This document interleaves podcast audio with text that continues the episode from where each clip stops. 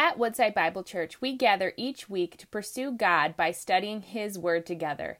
Today we invite you to join us in our message series and dive deeper into what God's Word has for us today. Let me read from 1 Peter chapter 5, beginning with the second part of verse 5 and then down through verse 11. All of you, clothe yourselves with humility toward one another, because God resists the proud, but gives grace to the humble. So humble yourselves, therefore, under the mighty hand of God, so that He may exalt you at the proper time, casting all your cares on Him, because He cares about you. Be sober-minded, be alert. Your adversary, the devil, is prowling around like a roaring lion, looking for anyone he can devour. Resist him firm in the faith, knowing that the same kind of sufferings are being experienced by your fellow believers throughout the world. The God of all grace, who called you to His eternal glory in Christ, will Himself restore, establish, strengthen, and support you after you have suffered a little while. To Him be dominion forever. Amen. Amen. This is the Word of God. Let's pray. Father, thank you for your grace. Thank you for who you are today. And Lord, as we come to hear you speak through your word, we ask that you would open our ears and that you would humble our hearts and that your Spirit would have freedom within our lives to work. Lord, we would long to see you grow us in Christ today. We would long to see you refresh us in your Spirit. Lord, we would long for our faith to last and to endure. And so we need you this morning. Speak to us, we ask this morning, Father. Your word is living and active, so may nothing of your word be missed in our hearts today, but might you transform us for your glory. I pray, Lord, even this morning that there might be some among us who are watching online who don't know you today, who haven't seen the beauty of what Jesus has done, that they would come and that they would believe and that they would find rest for their souls.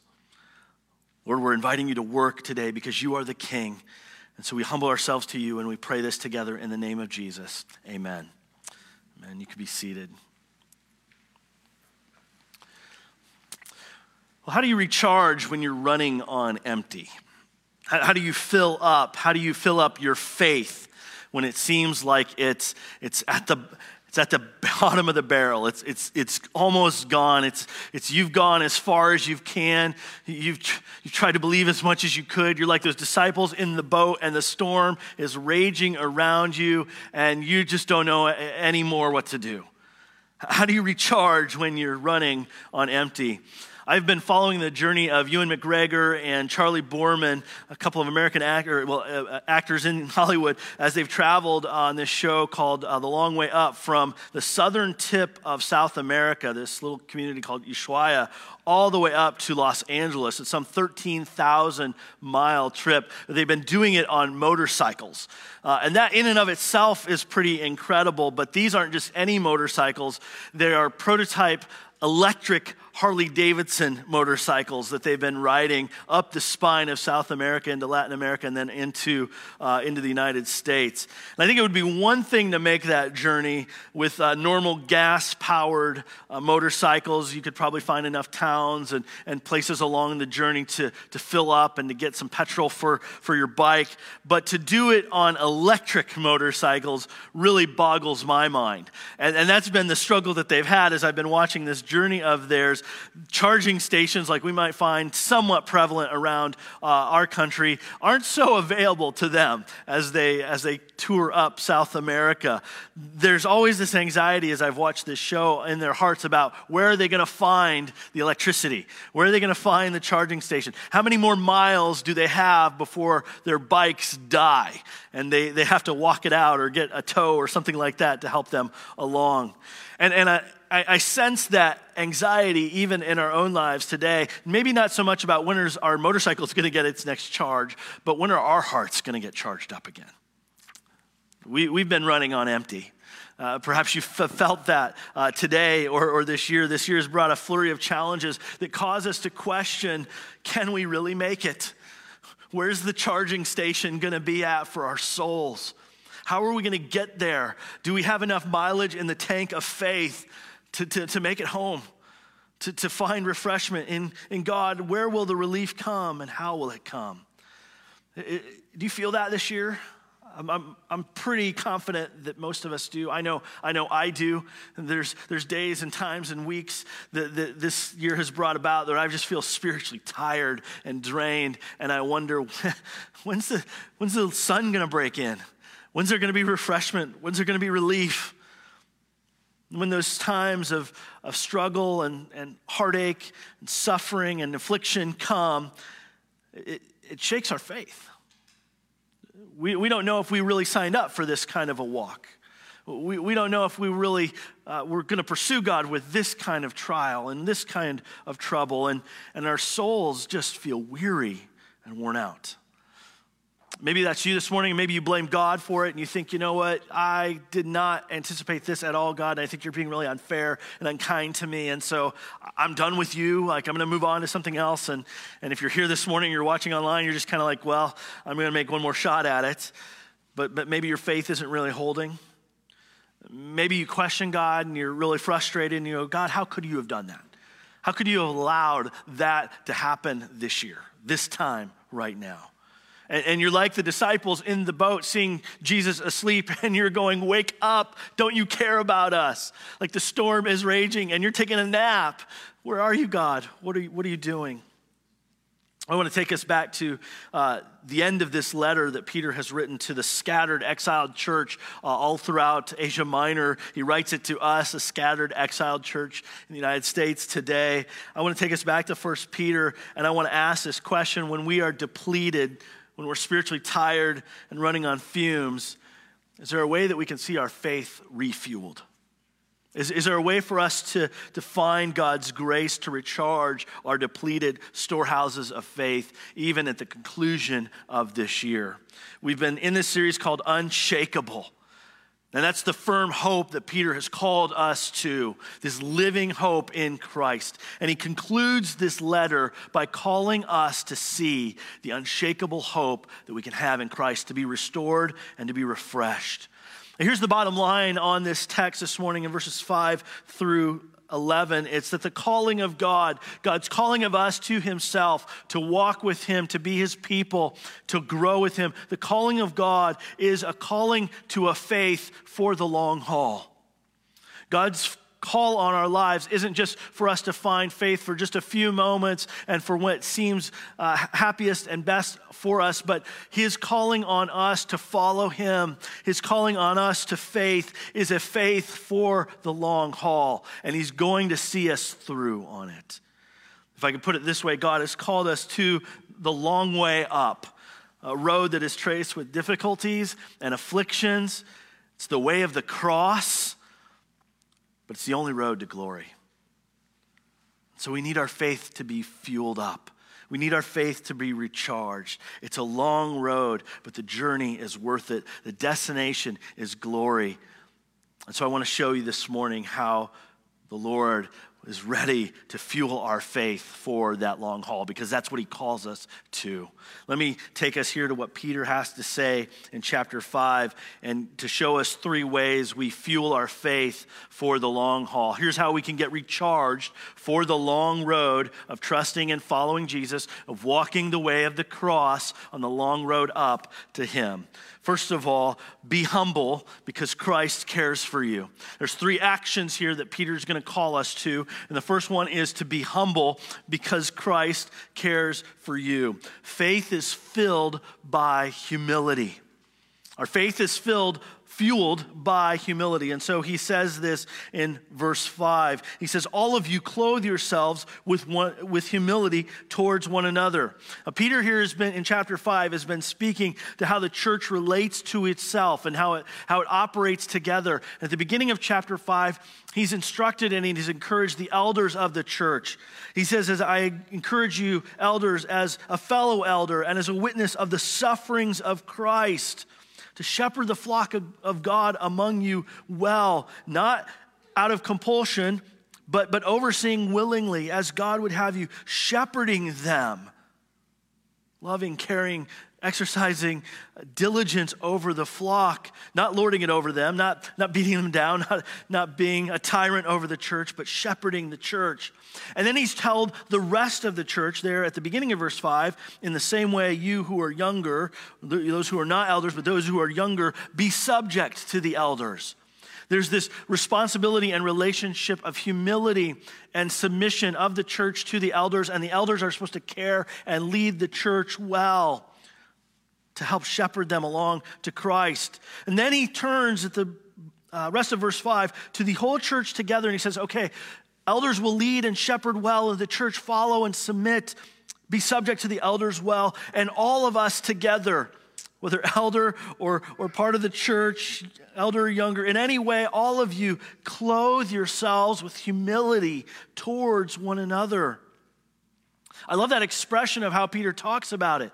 It's the idea of putting on a garment to cover yourself completely. And what does he tell us to cover ourselves with?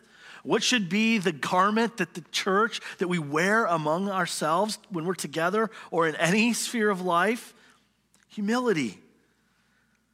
Clothe yourselves with humility towards one another. As you live, as you think, as you talk, as you relate to others within the body of Christ, the garment that we should be wearing, as it were, towards each other, that we should be seeing in each other and exhibiting, is that garment of humility. It's what should be the adornment of our lives. What is humility? Humility is lowering ourselves for the sake of others. It's not thinking more highly of ourselves or elevating ourselves above others, but lowering ourselves, serving others, thinking less highly of ourselves. C.S. Lewis put it this way: it's not thinking less of yourselves, but thinking of yourself less. It's an outward mentality. It's an outward trajectory. Tim Keller calls it a blessed self-forgetfulness. It's this consideration, this deference to one another, this giving ourselves for each other.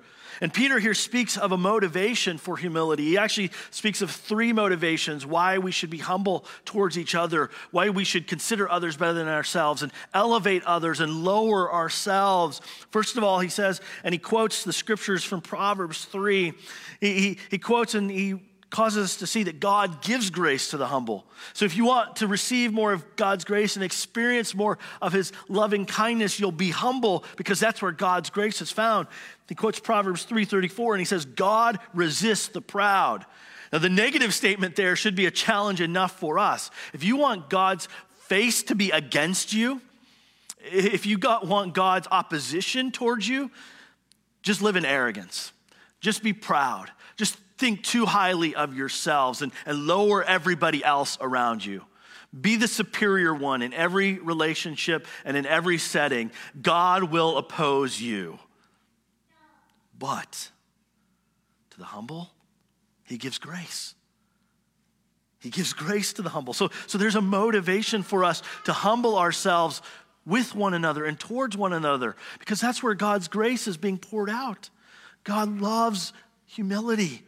That's how we come to him. We don't come with our pride and say, look, God, I've got it all figured out. I'm so smart. I'm so brilliant. I'm so theologically astute. You should really have me on your team. No, God says, come like a little child. Come like a little one who's humble and needy and dependent. That's where his grace is found.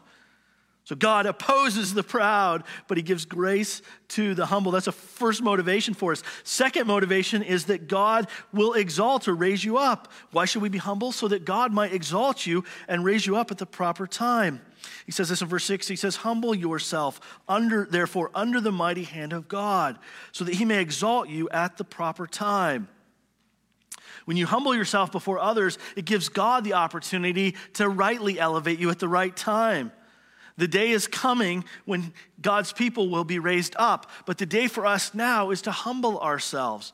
I think of the parable that Jesus told to the Pharisees. They would have these great big dinner parties after their Sunday gatherings or their Sabbath gatherings, and they would find and try and sit at the highest places of prominence at the table. They wanted to be next to the lead rabbi.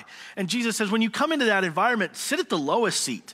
Sit at the back of the room so that that way you can be elevated and brought forward. Don't presume upon yourself that you get the right-hand chair, because if someone of more esteem and more importance comes in, you're going to be humiliated and being moved to a lower seat.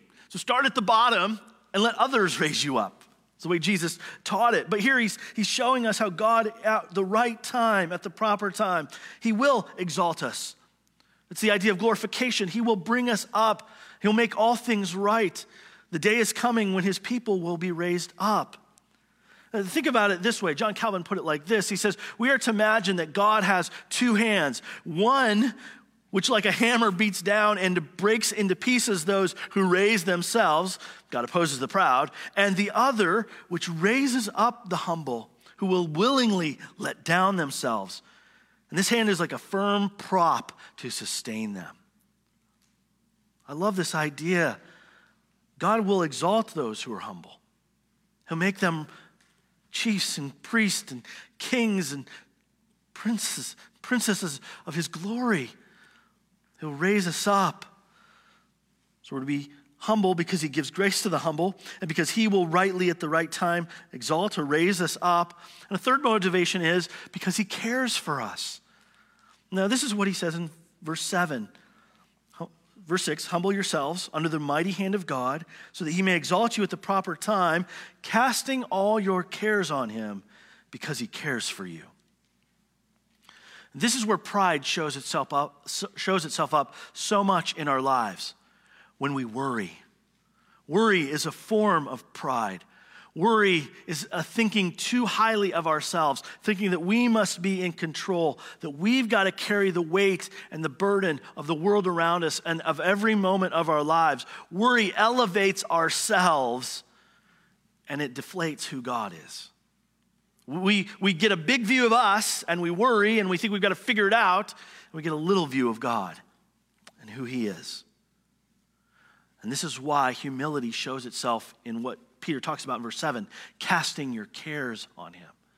It's to take our worries, take our attempts at being in control, to take our lives and to cast them to him, to throw the weight of our worry on Christ. And the reason for this is it's there. He cares for you. Friends, this morning, hear this good news for our hearts, that Christ knows your trials. He knows your suffering. He knows your affliction. He knows the hardness of this year. He knows, and he's in the boat with us in the storm, and he hasn't left us.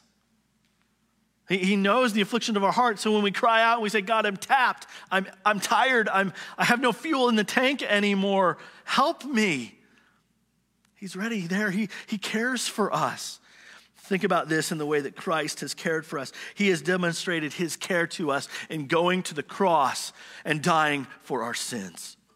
He has demonstrated his care for us in rising from the dead on the third day to give us the hope of eternal life. He has cared for us in sending his Holy Spirit to live and to dwell within us, to empower us to faith and obedience and to walk with him through the long journey. He cares for us in giving us his word to show us how to walk and to live and to remind us again and again of his faithful promises and his love towards us. He cares for us in that he has not abandoned us, but is with us forever, and he will never leave us or forsake us. Do not get it out of your heart and your mind that Christ cares for you. And his care for you is infinite. It is much greater than you could ever imagine or think. His care for you is far deeper than you can care for yourself. So don't hold on to your worries. Don't hold on to your attempts to control, but take your cares to him. Cast all your anxieties on him. Why? Because he cares for you. It's a form of humility. Tom Schreiner puts it this way. He says, worry is a form of pride because when believers are filled with anxiety, they're convinced that they must solve all the problems in their lives on their own strength. The only God they trust is in themselves. Yet when believers throw their worries upon God, they express their trust in his mighty hand, acknowledging that he is Lord and sovereign over all of life. Humility allows us to say, God, I trust you. I know that you're good. I know that you do all things for your glory and for our ultimate good. And so I'll rest under your dominion and sovereign control of all things, even my life, even this moment, even my weariness. The more you pursue humility, the more hands-off you can be about your life, the more you can rest in God's grace. And when we humble ourselves, we place ourselves, as Peter says, under the mighty hand of God. Now, this isn't a phrase to cause us to think that God's dominion and his rule over us is some sort of heavy-fisted, angry tyranny pounding down our lives. The expression, the mighty hand of God, is to remind us and to comfort us. It's an expression used in the scriptures of God's power and his ability for his people. Psalm 89, 11 through 13 says, "The heavens are yours. The earth also is yours. The world and everything in it. You founded them." So get the scope of it. It's all of creation is God's. "North and south, you created them. Tabor and Hermon shout for joy at your name. You have a mighty arm. Your hand is powerful. Your right hand is lifted high." The scriptures, when they speak of the mighty hand of God, use that phrase to help us see God's power and his grace and his strength for his people. So Peter here calls us to be humble under the mighty hand of God, because that's a place of security and protection. Get under his wings. Be humble because Christ cares for you. Take your worries, take your cares, take your exhaustion to Christ. He'll recharge your heart. He'll fuel your faith. And that comes through humility, considering others more highly than yourself, placing others first, showing deference, and letting God care, and sustain, and strengthen, and love you in Christ. How do we fuel our faith for the long haul? Well, first of all, it calls us to be humble. The action there, be humble because Christ cares for you. Secondly, we fuel our faith for the long haul by being alert because you're not alone. Be alert because you are not alone. Verses 8 and 9, Peter says this. He says, "Be sober-minded, be alert." There's a double imperative there. Be clear-thinking is another way to say it. This idea of sober-mindedness or alertness is a watchfulness. It's a wakefulness. It's an awareness of what's happening in our hearts and lives around us. It's using balanced and sound judgment. Being alert is being on guard. So he's saying don't be passive about your faith. Don't be apathetic towards your heart and towards what's going on around you. But be vigilant. Watch. Be clear-eyed about the world, about your heart, about the temptations of the world. It's not the inebriated mind that is to be tossed to and fro with the concerns of this world, but we're to have a clear thinking, the vigilant mentality even of a soldier. Here's the reason why we need to be sober-minded and spiritually alert, as he says there. He says, because your adversary, the devil, is prowling around like a roaring lion, looking for anyone he can devour. Now, here's the threat against us as believers. Our enemy, the devil, the accuser, he's our adversary. He gives us this metaphor, this imagery. He's like prowling around as a roaring lion, roaring, threatening, shouting with sufferings and afflictions. And they're all aimed at the Christian in order to bring us to deny Christ. Satan's voice wants to be so loud, roaring against us through the afflictions and the trials of this world and our life, that we would abandon our faith. That we would say, no way, I'm out, I'm tossing in the towel. Like, this is way too much.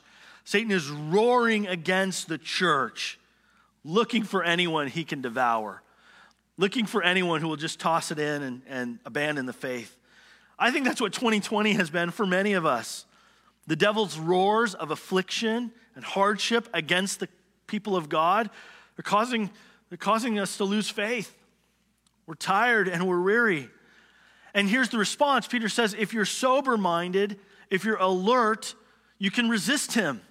If you're watchful and aware that the devil is prowling about and he's roaring with these afflictions and trials, you can go, okay, there he is, and he's roaring away today, but he's not going to have my faith. can resist him.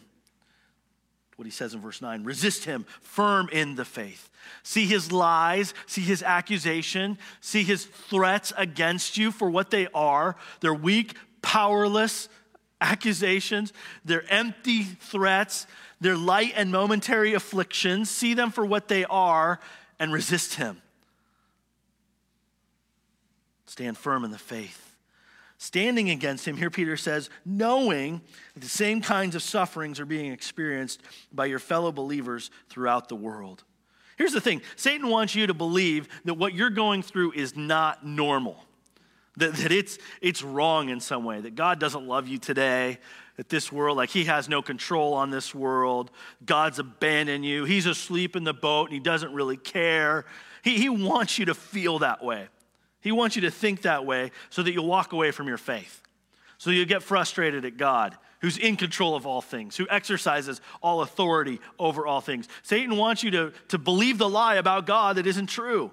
Yes, God is the king. He is in control. But Satan would have you see, nope, this isn't normal. This isn't right.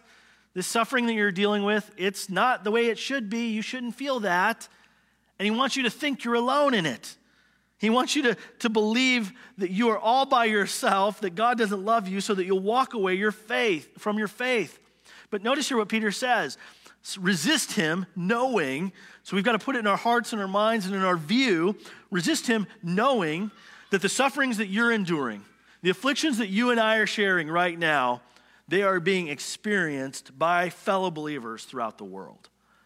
I've said this several times here from the pulpit on Sunday mornings. The relative peace and harmony and freedom that we've experienced in America in Christianity over the last 300 some years is abnormal. It isn't the way the world, Christians all over the world, feel and experience their faith. They're suffering for their faith. They're hiding in undercover churches. They're losing their heads for the name of Jesus. They're losing their jobs for the name of Jesus. The suffering and the affliction that we feel in this little moment here in the United States, or the threat that we may perceive may be coming our way, it's nothing to what Christians all over the world have experienced for generations. What we have is so much peace. And so when we feel a little attacked, when we feel a little opposed, when we feel like, oh, they're taking away some freedoms, we're just listening to the roaring lion of Satan, getting us to say, God's not in it, to bail out. But the way we resist is to realize these sufferings that we may feel, Christians all over the world have been feeling for a long, long time. We can resist this roaring lion and stand firm in our faith for the long haul. You might ask, well, what does this being alert really look like?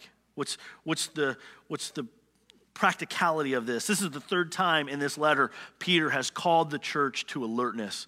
In 1 Peter 1:13, he says, therefore, prepare your minds for action and be sober-minded. Same word here. Be sober-minded.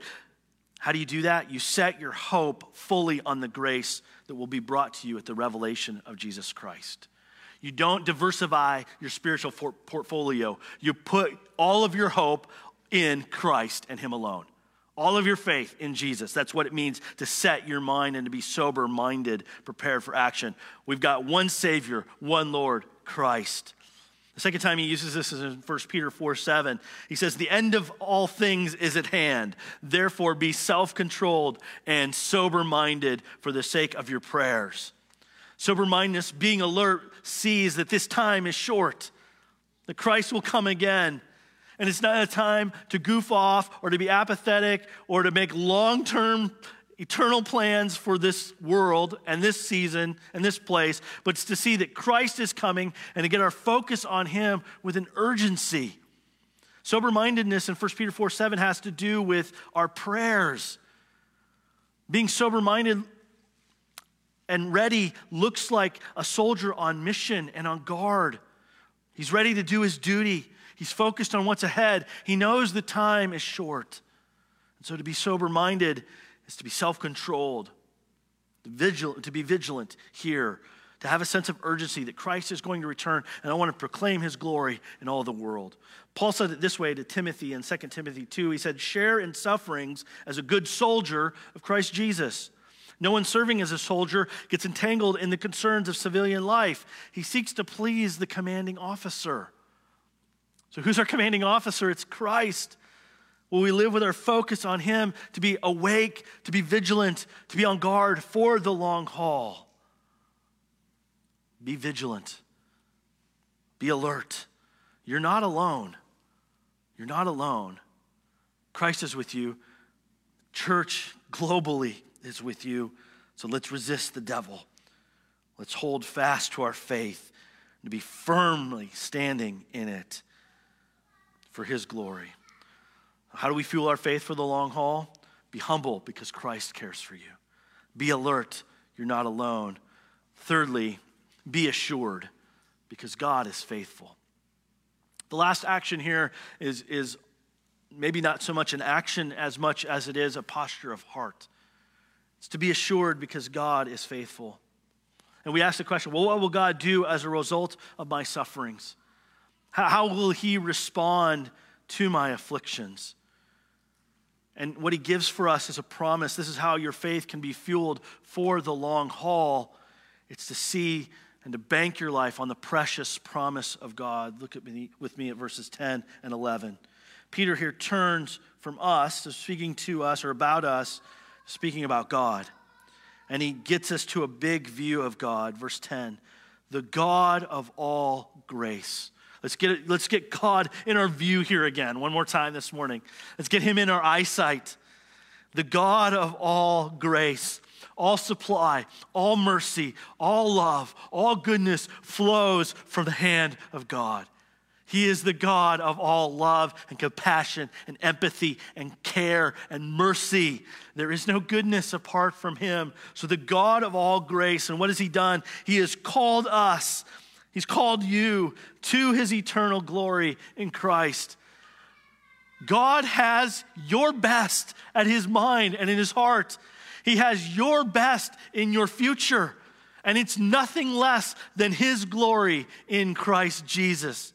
He's called you to his glory in Christ. He's spoken to bring you into his glory. He said, let there be life in your heart when you were spiritually dead. Your eyes were opened and you saw the goodness of Jesus and what he's done for you on the cross, and you responded in faith.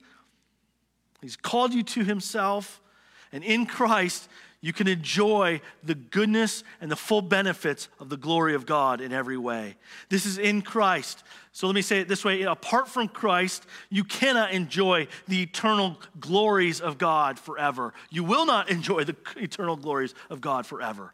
But in Christ, through faith in him and him alone, all the full benefits of the glory of God in every way are for you and at your disposal. The God of all grace, who's called you into his eternal glory in Christ, what's he going to do with us in our sufferings? What's he going to do with us when we're tired and afflicted and worn out and the tank is empty?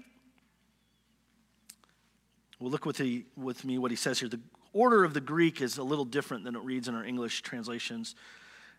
The God of all grace, let me go through it this way. The God of all grace, who called you into his eternal glory in Christ after you have suffered a little while. That phrase comes right there. So he's recognizing in the midst of our sufferings, right now, in our turmoil, in our anxiety, in our worry, in our sufferings right now, he's going to do something. What is it that he's going to do? He will himself.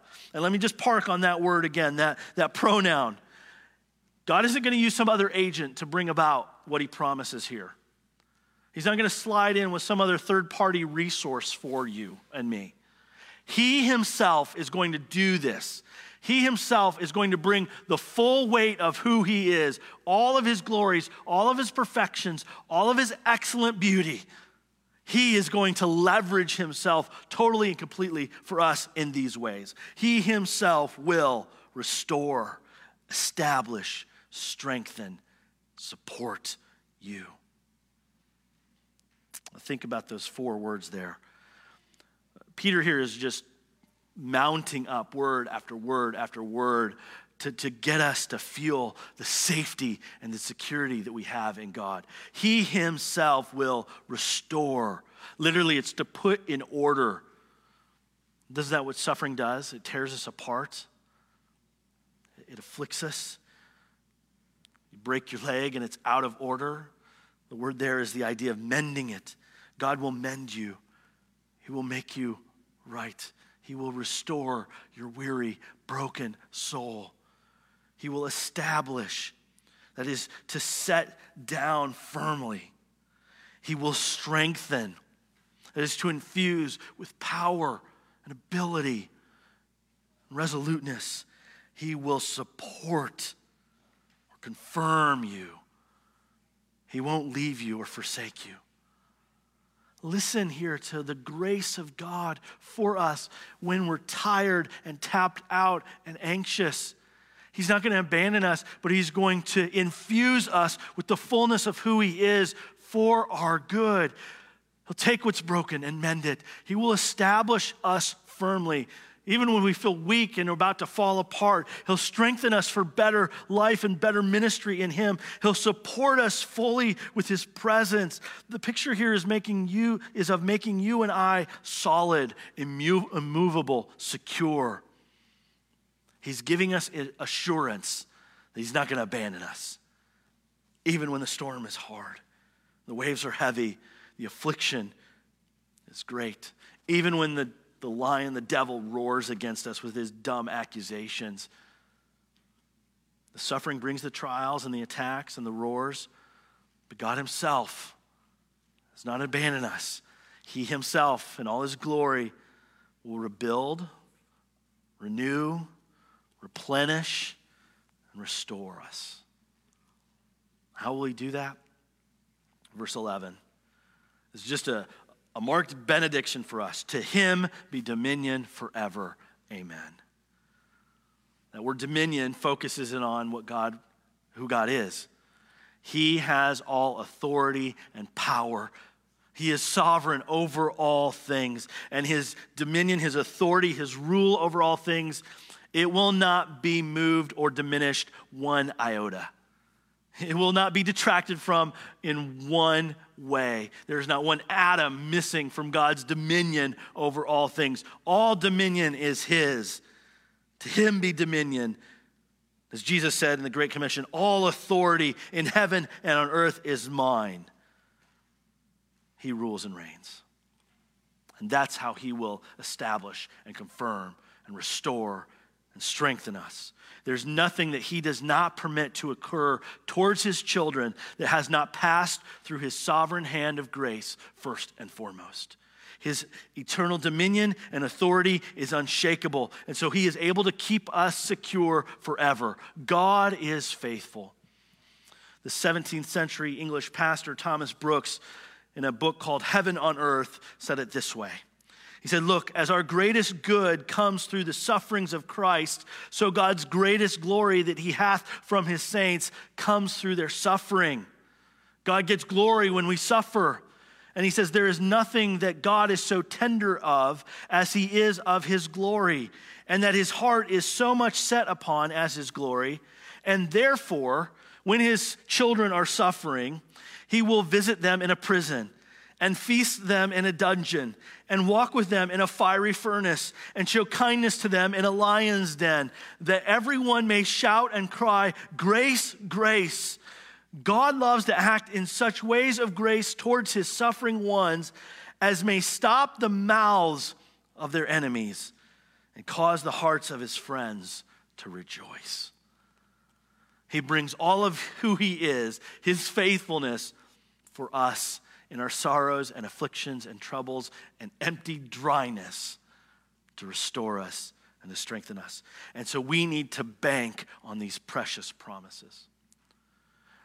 I've committed in my own life to take that verse 10 and 11, and just like pray that verse over my life for 2021. Like, I can't wait for the next 6 weeks to be over so we can get there. And I don't think it's going to get any better in 2021. But these words here, these promises, help me see what God will do. Friends, you may need them as well. The faithful promises of God to assure us and to fuel our faith for the long haul. So are you tired? Are you weary? Do you just feel like you're ready to tap out on this year, on trusting God, on what he's doing? Maybe you feel ready to throw in the towel and to say enough. Friends, we need to let our faith be fueled for the long haul. That's what God has called us to. He's called us to him forever. He's called us to his eternal glory in Christ, and he himself will restore and replenish us. So look to his promises and act on them. Be humble. Let's let humility pervade our lives because we know God cares for us. And let's be alert. Let's not give in to Satan's lies and his roaring attacks against us, but let's be alert in this world because we're not alone. Brothers and sisters all over the world are enduring, maybe even far worse what we are. Let's be alert and be ready and resist the evil one. Let's be assured. God is faithful. He has not lost control. He is fully ready for us. He has called us to his eternal glory in Christ. His promises will stand. So let's be assured we will make the finish line by his grace and power. Be confident and assured in him. Fill your faith with these truths and these promises for the long haul, because the calling of God is to a faith for the long haul. Let's pray.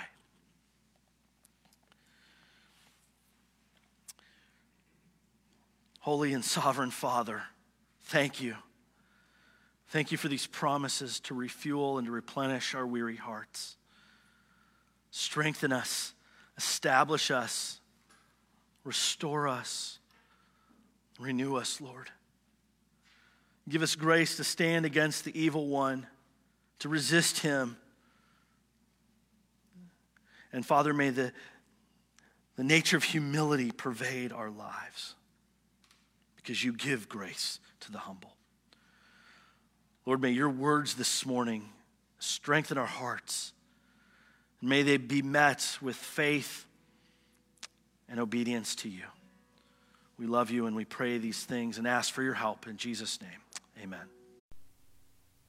Thank you for joining us as we study God's word together. We would love to hear how God is moving in your heart and get you connected into the Woodside Bible Church family. Head over to woodsidebible.org/connect to introduce yourself to us today.